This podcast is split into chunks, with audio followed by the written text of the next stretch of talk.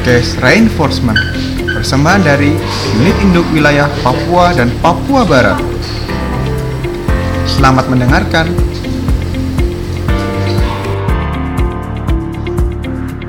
Assalamualaikum warahmatullahi wabarakatuh. Salam sejahtera untuk kita semua.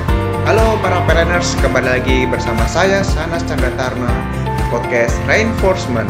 Refresh the information to make an enforcement. Jadi bagaimana kabarnya pada minggu ini? Luar biasa pastinya ya. Jadi pada minggu ini kita kembali lagi untuk podcast yang luar biasa ini. Tentu saja saya tidak sendiri. Pada minggu ini saya sudah ditemani oleh saudara Dwiki Farhan, seorang asmen ya dari bidang niaga dan pelayanan pelanggan. Kalau kita minggu kemarin ya kita bisa ingat kita sudah bertemu dengan Bapak Michael Aleng selaku manajer subbidang pemasaran. Nah, untuk minggu ini kita ditemani oleh saudara, soalnya masih muda ya, saudara Dwiki Farhan ya, ini asmen contact center. Selamat sore Mas Dwiki, gimana kabarnya? Selamat sore Mas Anas, alhamdulillah kabar baik. Iya, Mas Dwiki ini mungkin mau menyapa para PLNers yang sedang mendengarkan kita pada sore hari ini. Oke, terima kasih Mas Anas. Selamat sore PLNers. Perkenalkan saya Dwiki Farhan. Saat ini saya bekerja di bidang niaga dan pelayanan pelanggan unit induk wilayah Papua Barat sebagai asisten manajer kontak center. Mungkin dari beberapa rekan PLNers masih bingung ya apa itu kontak center. Jadi kontak center adalah salah satu media yang diberikan oleh PLN kepada pelanggan untuk dimanfaatkan sebagai pintu layanan. Mungkin itu Mas Yana sekilas tentang saya dan kontak center itu apa. Wow, para PLNers ya, jadi perannya Mas Dwiki di PLN ini cukup krusial ya, karena beliau ini yang menampung seluruh aspirasi dari pelanggan gitu ya. Banyak sekali medianya, mulai dari telepon, kemudian ada Twitter, Facebook ya, media sosialnya banyak sekali. Jadi mudah sekali untuk menghubungi beliau ini ya. Tapi mungkin kalau mau menghubungi secara langsung bisa minta nomor WA-nya langsung ya. Oke. Nah, Mas Dwiki ini kan Mas Dwiki ini seorang ahli nih di dalam kontak center nih. Nah kan, kira-kira apa sih Mas yang akan kita bahas pada sore di podcast ini Mas? Oke, Mas Anas. Jadi tadi di awal saya jelaskan bahwasanya kontak center adalah pintu layanan. Mungkin untuk pembahasan podcast kita sore ini kita bisa membahas pintu layanan yang terbaru yang disediakan PLN ya Mas. Oke. Nah, saya sore ini kemungkinan bisa kita angkat tema terkait aplikasi New PLN Mobile ya, Mas. Bisa sekali, Mas. Bisa sekali. Ya. New PLN Mobile ya, Mas ya. Iya. Nah, kira-kira bisa Mas jelaskan apa sih definisi dari New PLN Mobile ini? Oke, terima kasih Mas Anas. Jadi seperti yang saya jelaskan di awal tadi, saat ini pintu layanan PLN bisa diakses melalui CC123 yang di dalamnya terdapat telepon, media sosial, email, dan virtual assistant melalui chatting. Nah, saat ini PLN juga menyediakan alternatif lain untuk pelanggannya sebagai pintu layanan yang mana saat ini disediakan untuk kemudahan pelanggan tersedia pada gadget pelanggan masing-masing.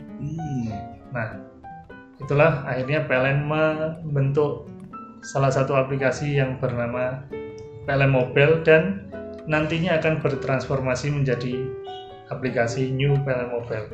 Seperti itu Mas Anas. Oke.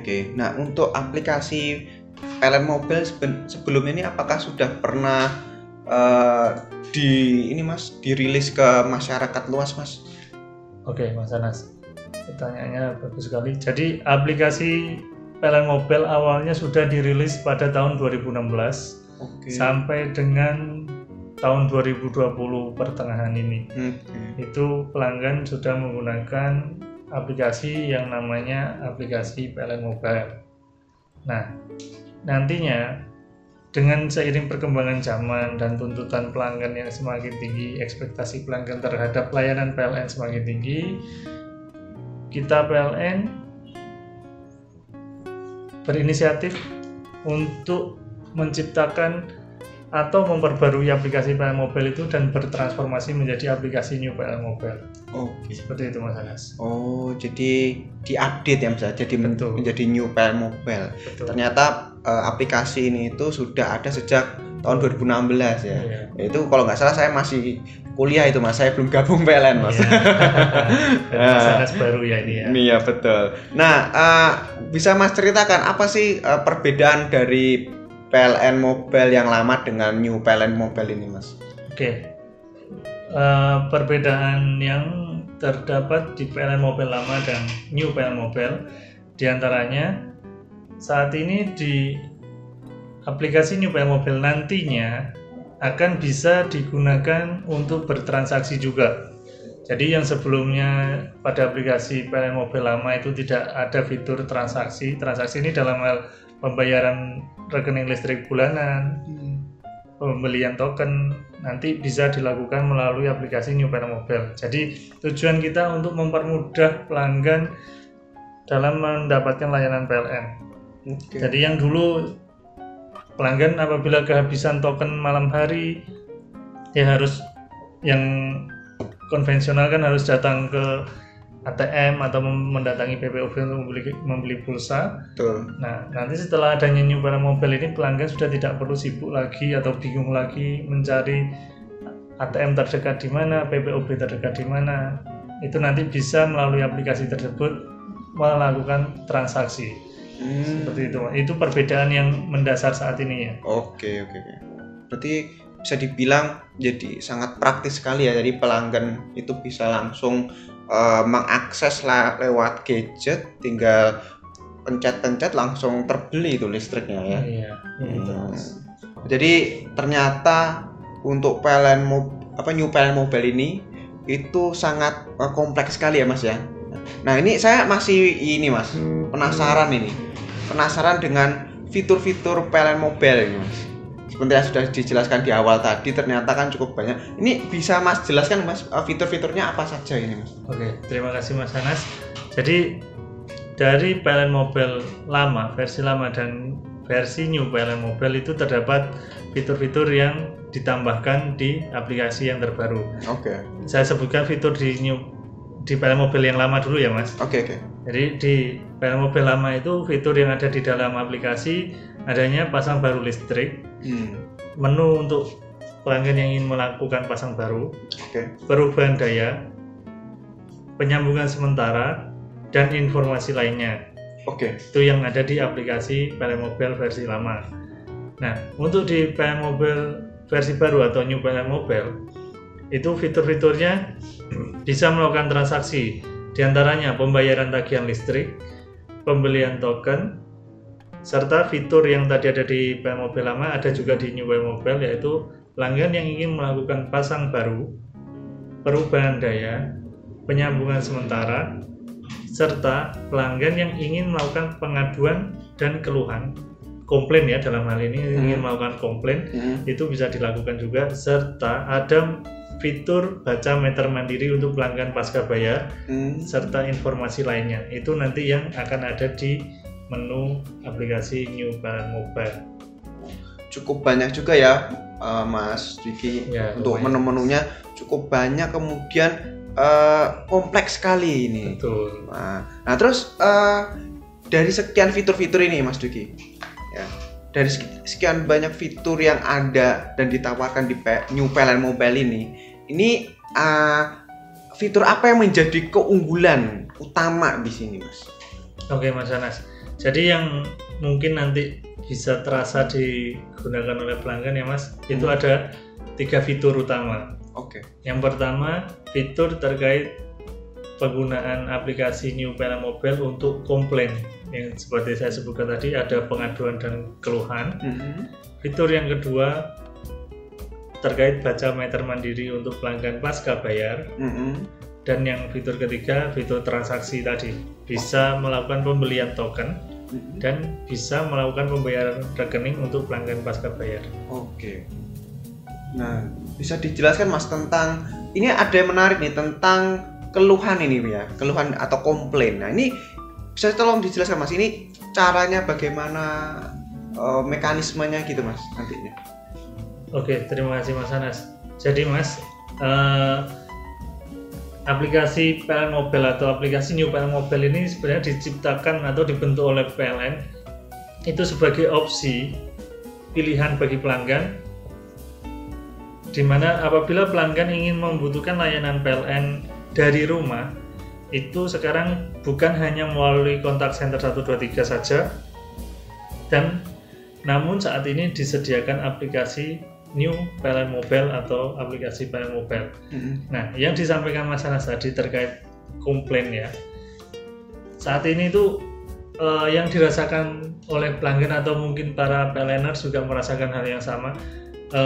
Ketika ingin melakukan komplain terkait gangguan padam atau terkait keluhan yang sifatnya non teknis, ketika ingin menghubungi PLN ketika ingin menghubungi kontak center PLN 123, itu yang dirasakan mungkin ya, ini yang saya alami dan mungkin teman-teman PLNers juga pernah mengalami hal yang sama, itu susah dihubungi.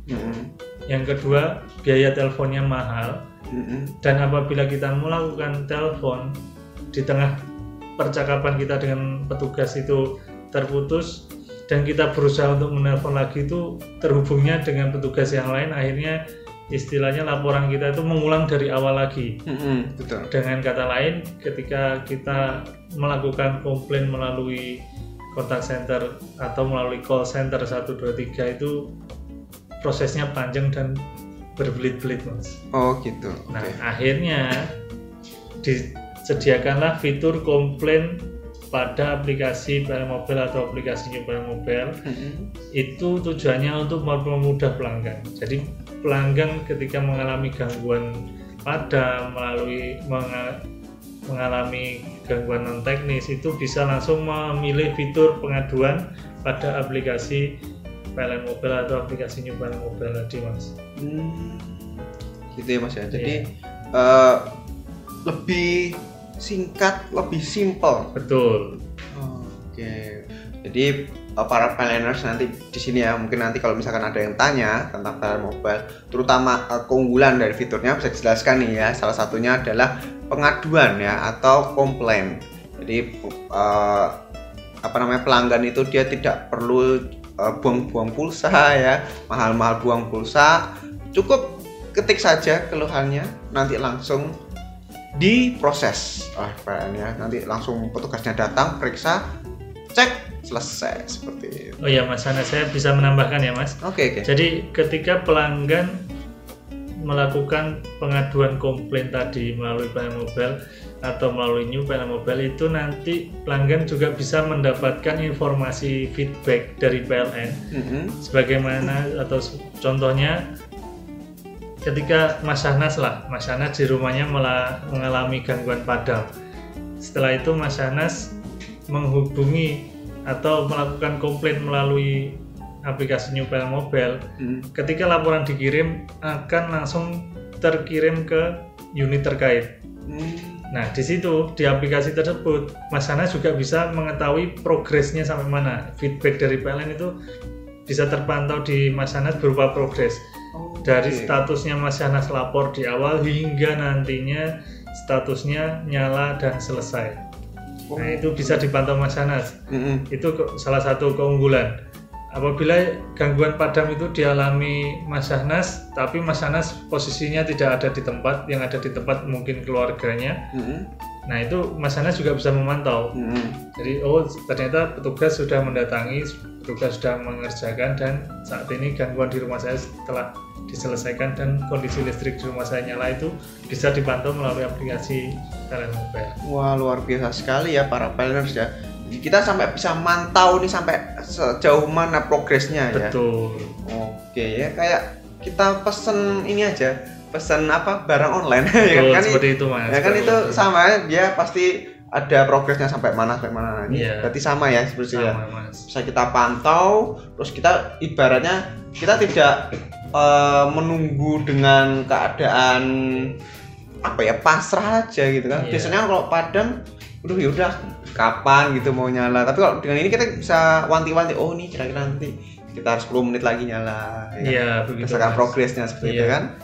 Oke, jadi luar biasa nih. Nah, ini kan emang untuk peruntukannya untuk pelanggan nih Mas ya. Nah, terus kalau berbicara kepegawaian, nah apa sih yang bisa dilakukan kita nih sebagai pegawai untuk apa ya, mensosialisasikan aplikasi ini gitu. Atau apa sih peran kita supaya untuk mendongkrak aplikasi ini itu bisa diketahui oleh masyarakat luas. Oke. Jadi begini Mas Anas, saat ini karena kita masih dalam proses pengembangan aplikasi menuju aplikasi New PLN Mobile, saat ini untuk soft copy ya istilahnya ya, soft copy aplikasi itu tidak atau belum tersedia di Play Store, Google Play Store ataupun di App Store. Oh, belum ada ya. Dalam waktu dekat kemungkinan PLN akan melakukan grand launching atau relaunching lagi aplikasi dari PLN Mobile lama menjadi aplikasi New PLN Mobile. Oke. Terkait kapan tanggalnya kita tunggu, nanti akan kita informasikan selanjutnya. Nah, untuk sementara waktu karena di App Store dan Google Play Store aplikasi New PLN Mobile ini belum tersedia. Saat ini kita sedang melakukan yang namanya internalisasi penggunaan aplikasi New PLN Mobile. Jadi kita ditekankan untuk semua pegawai PLN, insan PLN, keluarga insan PLN, anak perusahaan PLN dan keluarga anak perusahaan PLN serta mitra alih daya yang ada di lingkungan PLN. Kita harapkan bisa menggunakan aplikasi New PLN Mobile itu sesuai dengan arahan surat dari Direktur Niaga dan Manajemen Pelanggan Bapak Bob Saril, di mana kita diminta insan PLN ini menggunakan aplikasi New PLN Mobile. Seperti itu Mas Anas. Oh, seperti itu ya Mas ya. Jadi untuk saat ini yang bisa kita lakukan dalam rangka untuk mensupport aplikasi ini adalah dengan mengunduhnya. Dengan mengunduhnya sendiri, terus kemudian juga menghimbau kepada sanak saudara, keluarga dekat kita di rumah untuk mengunduhnya juga seperti itu ya Mas ya. Oke, dan tentu saja tidak hanya sekedar mengunduh ya Mas ya, harus paham terkait penggunaan dan fitur-fiturnya itu apa. Kita sebagai insan PLN, jadi PLN aplikasi New PLN Mobile ini kita berharap nanti di benak para insan PLN itu atau di benak para PLNers itu bukan hanya pekerjaan dari bidang niaga dan pelayanan pelanggan atau bidang pemasaran dan pelayanan pelanggan kalau di UP3. Jadi New PLN Mobile ini adalah aplikasi kita bersama, kita nantinya kita peruntukkan untuk pelanggan. Jadi harapannya semua insan PLN ini paham dan mampu menguasai fitur-fitur yang ada di dalam aplikasi tersebut. Nah, tujuannya apa? Karena nantinya ketika sudah dilakukan grand launching oleh PLN pusat, kita semua insan PLN ini bisa tahu apabila terjadi kendala di lingkungan sekitar kita. Kemungkinan nih, sebagai contoh, tetangga kanan kiri kita sudah menggunakan PLN Mobile dan pada saat dia mengoperasikan aplikasi tersebut mengalami kendala, pasti dia akan menanyakan kalau tetangganya ada orang PLN, entah itu PLN-nya di bagian SDM, bagian keuangan, bagian pembangkitan, pasti dia taunya, oh ini orang PLN paham akan penggunaan aplikasi New PLN Mobile ini. Nah, kami berharap ketika ada case seperti contoh tadi itu, semua insan PLN yang ditanya tadi itu bisa menjawab. Jadi tidak harus, wah itu bukan pekerjaan saya, itu bagiannya di pemasaran saya, di PLN itu bagian SDM saya, itu di PLN bagian keuangan, jadi saya nggak paham. Jangan, kita berharap hal tersebut tidak terjadi. Jadi semuanya kendala yang dialami oleh pelanggan atau tetangga kanan kiri kita nantinya ketika terjadi kendala, kita bisa memberikan solusi tercepat kepada pelanggan.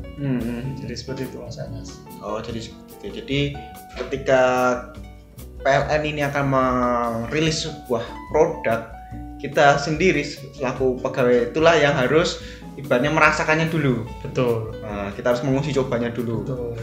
Bisa dengan ini ya Mas ya, berarti dengan beli token bisa ya, percobaan awal mungkin beli token 20.000 atau langsung beli 100.000 atau sesuai kebutuhan bulanannya boleh. Itu cara paling mudah ya Mas ya. Nah, berarti kan tentu saja kita harus ini ya, mendaftarkan ID pelanggan kita ya, dimasukkan ke dalam aplikasi itu berarti. Oh iya betul Mas Ana. Jadi dalam aplikasi New PLN Mobile ini Mas, selain kita harus melakukan registrasi akun, kita harus memasukkan IDPEL. Nah, jadi di aplikasi New PLN Mobile itu jumlah IDPEL yang bisa dimasukkan ke dalam aplikasi itu maksimal 4 IDPEL. Oh, 4 IDPEL. Ya. Itu nanti apabila IDPEL sudah dimasukkan di situ, ketika kita akan membeli token, transaksi pembelian token atau ada IDPEL yang kita masukkan itu pelanggan pasca bayar, kita bisa melakukan cek tagihan kita setiap bulannya untuk yang pelanggan pasca bayar, terus bisa melakukan catat meter mandiri melalui fitur swakem yang ada di aplikasi New PLN Mobile. Itu untuk pelanggan pasca bayar. Dan untuk pelanggan prabayar itu kita bisa membeli token lewat aplikasi tersebut dan kita bisa melihat histori pembelian token kita. Nah, banyak nih Mas Sanas, contohnya ada pelanggan membeli token, habis itu dia lupa untuk menginputkan nomor tokennya ke dalam meternya, akhirnya struknya hilang, struk pembelian tokennya hilang. Nah, itu pelanggan yang menggunakan PLN Mobile tidak perlu khawatir. Itu nanti bisa dilihat dari histori pembeliannya, namun butuh waktu 1x24 jam. Itu apabila pembelian tokennya melalui PPOB lain. Nah, kalau pembelian melalui PLN Mobile itu bisa langsung terlihat tokennya berapa, bisa langsung terlihat di situ. Langsung cat itu juga ya. Oh, luar biasa. Jadi tidak hanya cuman untuk pelanggan apa yang prabayar aja, cuman pasca bayar juga bisa ya. Jadi fitur-fiturnya sangat lengkap sekali ya para PLNers ya. Ini wajib untuk diketahui bersama ini ya. Nah, kemudian Mas Dwiki, kita dalam rangka internalisasi nih Mas, kita ibaratnya apa ya, punya target nggak yang ditetapkan, kira-kira harus berapa orang yang mengunduh aplikasi ini? Oke Mas Anas, terima kasih. Untuk diketahui juga ya Mas Anas, PLN Mobile ini di kontrak manajemen kita, internal PLN ya, itu sudah menjadi target kinerja. Nah, untuk target kinerja sendiri itu targetnya ada 21.117 pengguna aktif aplikasi New PLN Mobile. Nah, itu sebagai target ya Mas. Terus pertanyaan Mas Sanas tadi terkait internalisasi, berapa targetnya? Kalau internalisasi, kita mentargetkan semua pegawai kita di unit induk wilayah Papua Barat ini sudah menggunakan. Sebisa mungkin sebelum tanggal 27 Oktober nanti Mas. Itu harus semua pegawai kita telah menggunakan dan telah memahami fitur-fitur yang ada di aplikasi PLN Mobile. Nah, itu target kita Mas. Oke. Jadi untuk target internalisasi sendiri untuk pegawai sendiri Mas ya tadi ya, itu berarti harus seluruh pegawai. Betul. Ya. Berarti sekitar 1.200an lah ya.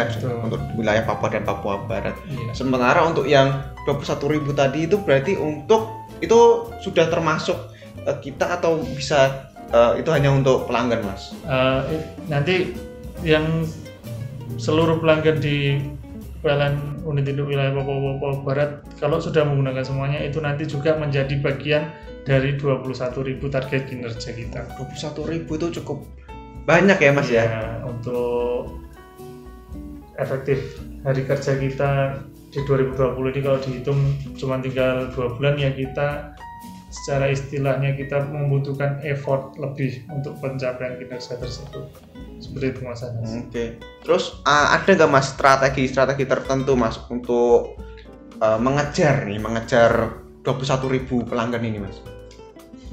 Strategi kita saat ini yang kita terapkan nanti setelah adanya grand launching dan kita dituntut untuk mencapai target kinerja 21.117 pelanggan pengguna aktif New PLN Mobile, strategi kita saat ini kita berusaha untuk memahamkan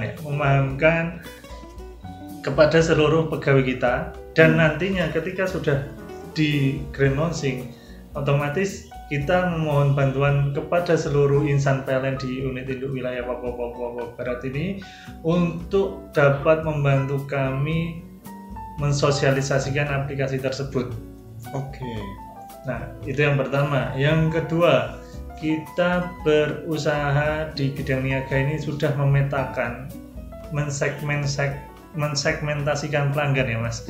Jadi kita sudah mengkelompok-kelompokkan pelanggan, dan nantinya ketika sudah diadakan grand launching, itulah yang pertama kali kita sasar. Oke.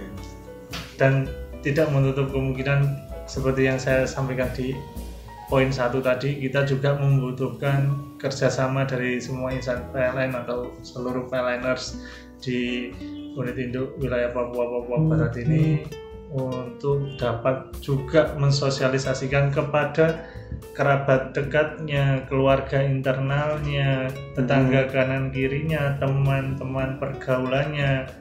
Itu kita juga memohon untuk dapat diajak, istilahnya diajak untuk menggunakan aplikasi New PLN Mobile, serta dijelaskan sampai mereka paham apa sih New PLN Mobile itu, apa sih kegunaannya. Seperti itu Mas. Oke. Jadi kita tinggal menunggu waktu launchingnya ya Mas? Iya.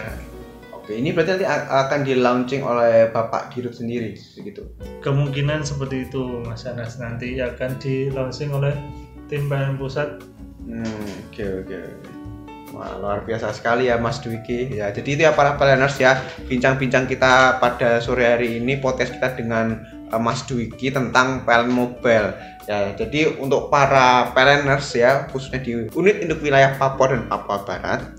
Nah setelah ini ya, jangan lupa bagi yang belum mendownload, segera di download, kemudian registrasi, masukkan IDPEL. Nah terus juga jangan lupa ditawarkan ke saudaranya, ke keluarganya, ke tetangga ya, seperti itu. Jadi terus kemudian dijelaskan juga fitur-fiturnya seperti tadi. Cukup mudah, cukup simpel ya. Tinggal karena tampilannya sendiri juga mudah dan memahamkan, seperti itu ya para PLNers. Nah mungkin dari Mas Dwiki sendiri ada tambahan Mas mungkin untuk para PLNers ini, khususnya untuk PLN Mobile ini. Oke, terima kasih Mas Anas. Jadi Mas, saya luruskan lagi, apabila para PLNers ingin menggunakan saat ini untuk internal pegawai dan internal anak perusahaan serta mitra adidaya kita tersedia aplikasi New PLN Mobile dalam bentuk soft copy. Karena yang seperti saya sebutkan di awal tadi, saat ini kondisinya aplikasi New PLN Mobile itu belum tersedia di Google Play Store maupun di App Store. Nah, akan tersedia nanti ketika telah dilakukan grand launching oleh tim PLN pusat. Jadi nanti ketika para PLNers, insan PLN di unit induk wilayah Papua Barat ingin menggunakan aplikasi New PLN Mobile, silahkan menghubungi para champion. Jadi kami ini Mas Anas telah membentuk tim champion di masing-masing UP3 dan masing-masing ULP.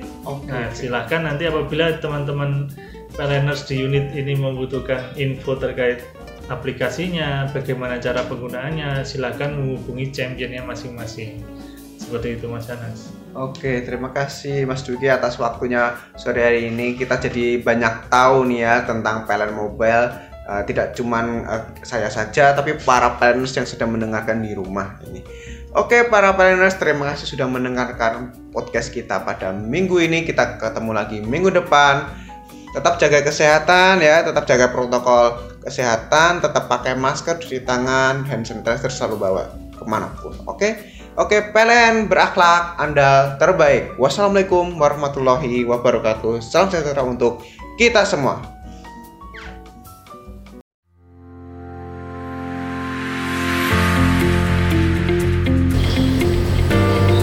Terima kasih telah mendengarkan podcast minggu ini. Sampai jumpa minggu depan.